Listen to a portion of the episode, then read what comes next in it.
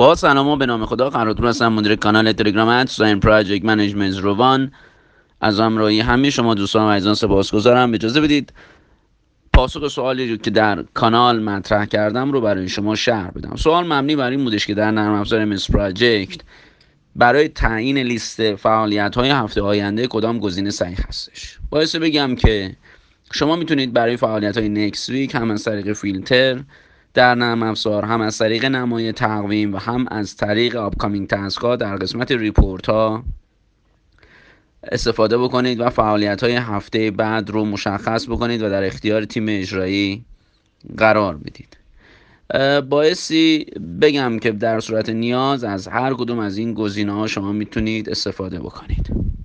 لازم به ذکره که ما دوره MSP رو 16 17 و 18 آبان ماه برگزار خواهیم کرد و کتاب voice و capture هم به دوستان رایگان ارائه خواهد شد.